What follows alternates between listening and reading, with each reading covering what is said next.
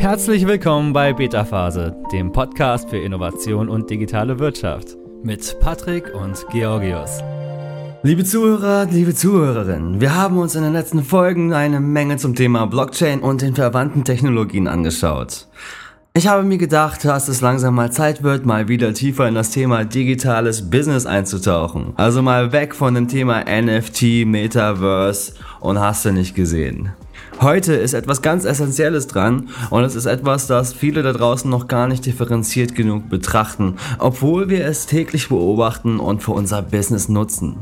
Die Rede ist von digitalen Geschäftsmodellen. Während die meisten Führungskräfte inzwischen ein grundlegendes Verständnis von Technologien wie künstlicher Intelligenz, maschinellem Lernen, Big Data, IoT und Digitalisierung und digitale Transformation haben, herrscht manchmal noch Verwirrung darüber, wie digitale Geschäftsmodelle eigentlich funktionieren. Und wie du als Unternehmer sicherlich weißt, sind digitale Geschäftsmodelle ziemlich disruptiv und werden von großen wie kleinen Tech-Konzernen vorgemacht. Willst du digitale Geschäftsmodelle entwickeln oder einfach neue Inspiration finden? Großartig, dann bleib jetzt dran und steig mit mir ein in diese Folge. Du weißt, dass Technologien alleine nicht die Triebkraft für digitale Geschäftsmodelle sind. Vielmehr spielt die Technologie nur eine untergeordnete Rolle. Wie andere Geschäftsmodelle auch, müssen digitale Geschäftsmodelle in erster Linie eines schaffen. Und zwar eine nahtlose und positive Erfahrung für deine Kunden oder deine zukünftigen Kunden. Wir müssten uns also eine Frage stellen.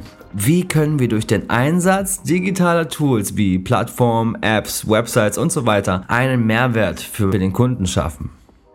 Die Macht liegt im direkten Zugang zum Kunden und den Daten. Du kannst ihm deine, dein Angebot direkt in die Hand geben, ihn überall erreichen und er oder sie ist sofort in der Lage, dein Produkt zu konsumieren und zu bezahlen, da es digital zugänglich ist. Ein weiterer wichtiger Punkt ist, dass digitale Dienstleistungen leicht erstellt, vervielfältigt und automatisiert werden können. Das bedeutet, dass in der Regel keine größeren Kosten anfallen, wenn du dein Unternehmen auf mehrere Kunden ausweiten möchtest. Im Gegenteil, das ist das Schöne an digitalen Geschäftsmodellen. Sie lassen sich leichter skalieren. Produkte oder automatisierte Leistungen lassen sich statt an 5, an 100 und an Tausende verkaufen.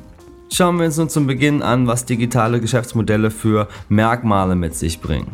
Erstens, digitale Technologien sind notwendig für das Modell. Also, wenn dein Wertversprechen und deine angebotene Dienstleistung auf digitalen Technologien beruht, sie also benötigt, dann hast du hier einen großes, großen Indikator dafür, dass du ein Geschäftsmodell hast, das digital funktioniert. Na, Amazon, Alibaba, Facebook, Google und so, und so und so weiter wären ohne die Nutzung des Internets zum Beispiel nicht möglich. Zweitens, digitale Kundengewinnung und Vertrieb. Digitale Geschäftsmodelle basieren manchmal ausschließlich auf digitalen Kanälen. Das heißt, die gesamte Kundenreise vom Marketing, Branding bis hin zur Anmeldung und der Beziehungspflege findet online und digital statt. Das ist besonders wichtig für Geschäftsmodelle, die auf frühzeitiges Onboarding wie Freemium-Modellen oder auf Marktplätzen basieren. Das werde ich dir später gleich nochmal ganz genau erklären. Drittens, der USP, also das Alleinstellungsmerkmal, wird digital geschaffen. Wenn der Kunde bereit ist, für deine Dienstleistungen und, und, Angebote, die online erstellt werden, zu zahlen, dann ist das ein starkes Indiz für ein digitales Geschäftsmodell, da der Kundenwert digital geschaffen und monetarisiert werden kann. Also wenn alles digital stattfindet, dann liegt es auch nahe, dass dein USP, also das Alleinstellungsmerkmal digitaler Natur ist. Deine Kunden bezahlen für dein Produkt oder deine Dienstleistung nicht obwohl es digital ist, sondern weil es digital ist und damit einzigartige Vorteile bietet. Na, sowas wie Spotify ist digital verfügbar und auf Spotify als Beispiel werde ich immer wieder zurückgreifen. Spotify kannst du mit deinem Handy über das Internet mit einer App immer zur Verfügung haben. kannst Sachen speichern, runterladen und es von anderen Geräten aus nutzen. Das heißt, dieser, dieser große Wert von Spotify ist auf jeden Fall digitaler Natur. Genauso wie Netflix und all die anderen Anbieter, die du kennst, die im digitalen stattfinden.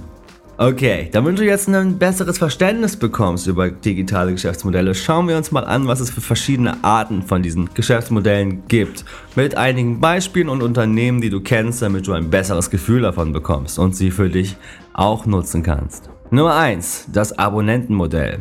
Ich bin mir sicher, dass du mindestens Kunde von einem Abo-Modell bist. Spotify, Netflix, Sky, You name it. Diese Produkte sind gute Beispiele für klassische Abonnentenmodelle. Dort erhalten Nutzer auf monatlicher oder jährlicher Basis Zugang Updates, Dienste und so weiter. Das Abonnentenmodell wird von vor allem für Inhalte, Software und Mitgliedschaften verwendet. Entsprechend beliebt ist das Modell bei Software- und Tech-Unternehmen, da sie Dienste digital zur Verfügung stellen. Das nächste Modell ist das kostenlose Modell. Jeder kennt das kostenlose Geschäftsmodell, das von zwei der bekanntesten Unternehmen der Welt genutzt wird. Sowohl Google als auch Facebook sind gute Beispiele dafür, dass, wie man das werbegestützte und kostenlose Geschäftsmodell nutzen kann. Das werbegestützte schauen wir uns auch auch gleich nochmal in Ruhe an. Die Idee hinter diesem Geschäftsmodell ist, dass der Service, wie der Name schon sagt, kostenlos angeboten wird.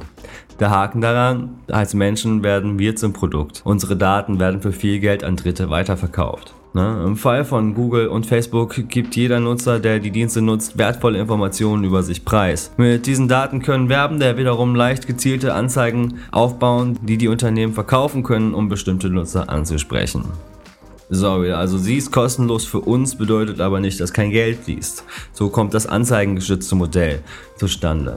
Beim werbegeschützten Modell oder anzeigengeschützten Modell hat der Kunde, wie der Name schon sagt, kostenlosen Zugang zu diesen Diensten, die du anbietest. Du profitierst dabei von Anzeigenklicks und wenn die Anzeigen relevant und zielgerichtet sind, kannst du ganz schön gute Gewinne einfahren. Das Gute an diesem Modell ist, du kannst sofort kostenlos ein gutes Produkt anbieten und deine Zielgruppe aufbauen. Aber bedenke, Leute werden immer unempfänglicher für Werbung und mit der Zunahme von Werbeblockern kann dein anzeigengestütztes Modell ein wenig auf der Kippe stehen. Du kannst aber solche Einbußen vermeiden, indem du ein werbefreies Premium-Upgrade anbietest oder eine Kombination von anderen Modellen, über die ich heute auch noch mit dir spreche. Spotify ist ein, wieder mal ein gutes Beispiel für eine Kombination aus verschiedenen Geschäftsmodellen. Du kannst die Basisversion kostenlos nutzen, musst dir aber Werbung anhören. Wenn du dir das Premium holst, dann erhältst du mehr Funktion und kannst auch werbefrei hören. Damit bist du in das Abo-Modell Spotifys eingetreten. Und auch hier nochmal Hardcore-Anzeigengestützte Unternehmen, die du kennst, sind natürlich Facebook und Google. Kommen wir zum nächsten Modell, Freemium. Du findest das Freemium-Modell oft in der Software-Szene. Die Nutzer erhalten kostenlosen Zugang zu einer Basisversion des Produkts, die meist in gewisser Weise eingeschränkt ist. Wenn der Nutzer oder die Nutzerin mehr Funktionen oder Ressourcen nutzen möchte, hat er oder sie die Möglichkeit, ein Upgrade auf die kostenpflichtige Version vorzunehmen. Schauen wir uns das On-Demand-Modell an. Das On-Demand-Modell funktioniert beispielsweise über Online-Videotheken, bei denen man das Recht erhält, ein Video für einen bestimmten Zeitraum zu sehen. Du lässt dir einen Film bei YouTube oder Amazon aus und kannst ihn dann für ein paar Tage schauen. Das On-Demand-Modell kannst du aber auch in der sogenannten Gig-Economy beobachten. Du buchst einen Fahrer per App und dieser fährt dich dann für eine Zeit zu einem gewünschten Ort. Oder Grover, wo du dir On-Demand-Sachen ausleihen kannst.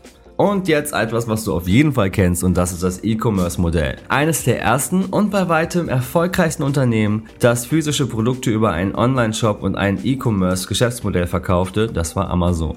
Bis heute ist es auch das bekannteste Geschäftsmodell im Web und heute ist es möglich, fast alles im Internet zu kaufen. Im Gegensatz zu einem Marktplatzmodell, das wir uns gleich anschauen, zu dem heute auch Amazon gehört, basieren reine E-Commerce-Modelle auf einem einseitigen Verkaufsansatz. Möchtest du dieses Modell aufbauen, so verkaufst du deine eigenen Produkte online an deine Kunden oder an Neukunden.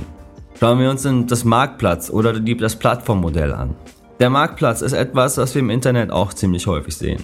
Verkäufer und Käufer nutzen eine Plattform einer dritten Partei, um ihre Waren und Dienstleistungen zu handeln. Dieser Marktplatz kann Dienstleistungen enthalten, wie bei Uber, Upwork, Fiverr und so weiter, oder auch ganz normale Produkte, wie du das bei eBay, Etsy und Amazon siehst. Die größten Probleme bei diesem Geschäftsmodell sind die Komplexität und die Dynamik. Wenn es keine Verkäufer gibt, wirst du keine Käufer anziehen und wenn die Käufer keine Käu Verkäufer finden, verlierst du Käufer. Eine zweiseitige Plattform muss also Nachfrage und Angebot sorgfältig aufeinander abstimmen, um für beide Seiten attraktiv zu sein.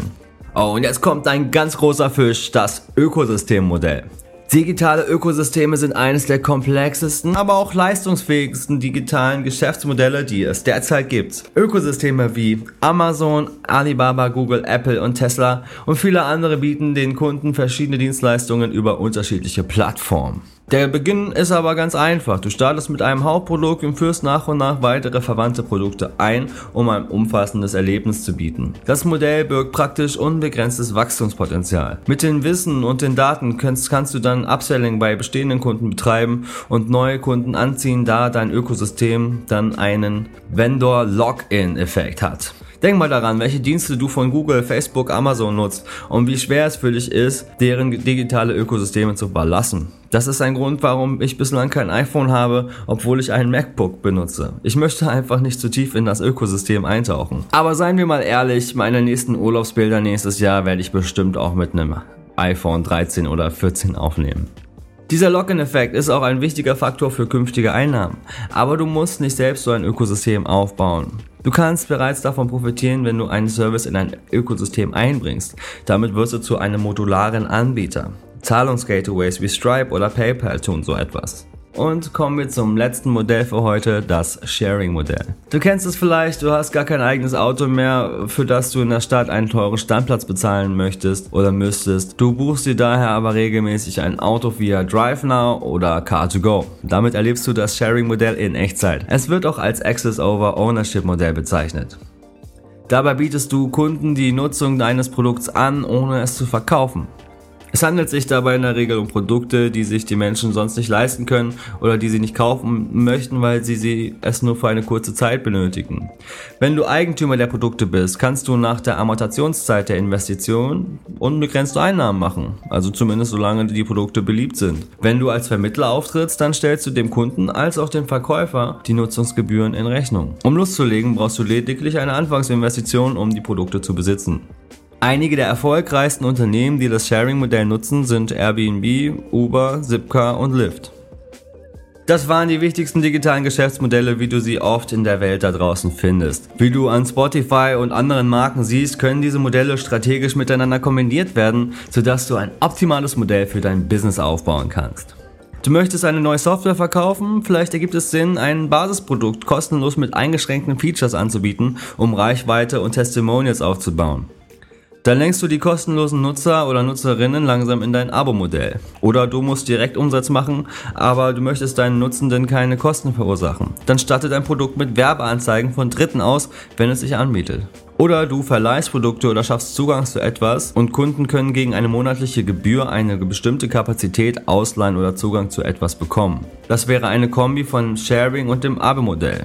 Wie entscheidest du dich denn jetzt für so ein digitales Geschäftsmodell? Gibt es etwas, das besser ist als andere? Du kannst es dir sicher denken. Nein, es kommt natürlich darauf an, was für ein Modell für dich, dein Produkt, deine Leistung in Frage kommt und wie es am besten passt. Überlege dir, welche Art von Angeboten du haben möchtest und wie du deiner Zielgruppe am besten einen neuen Wert schaffst. Und jedes Geschäftsmodell hat einen unterschiedlichen Grad an Komplexität. Marktplätze sind zum Beispiel extrem komplex und brauchen länger, um zu wachsen. Freemium ist weit verbreitet und du kannst es mit werbegeschützten Geschäftsmodellen kombinieren und schnell damit anfangen. Digitale Ökosysteme könnten die komplexesten und risikoreichsten Geschäftsmodelle sein, da du größere Investitionen, eine große Nutzerbasis und ganz schön viel Organisationstalent hinsichtlich der vielen Partner und Streams benötigen wirst. So, ich hoffe, du hast einen guten Überblick über digitale Geschäftsmodelle erhalten können. War etwas für dich dabei? Schreib mir gerne eine E-Mail, du wirst sie in den Show Notes finden. Und vergiss auf jeden Fall nicht, diesen Kanal zu abonnieren, wenn es dir gefallen hat. Dann hören wir uns nächste Woche. Bis zum nächsten Mal. Mach's gut. Ciao, ciao. Das war's auch schon für heute. Wenn dir diese Folge gefallen hat, abonniere unseren Podcast. Schon bald siehst du Innovation aus verschiedenen Blickwinkeln und bekommst wertvolle Einblicke in die digitale Wirtschaft. Bis bald bei Beta Phase.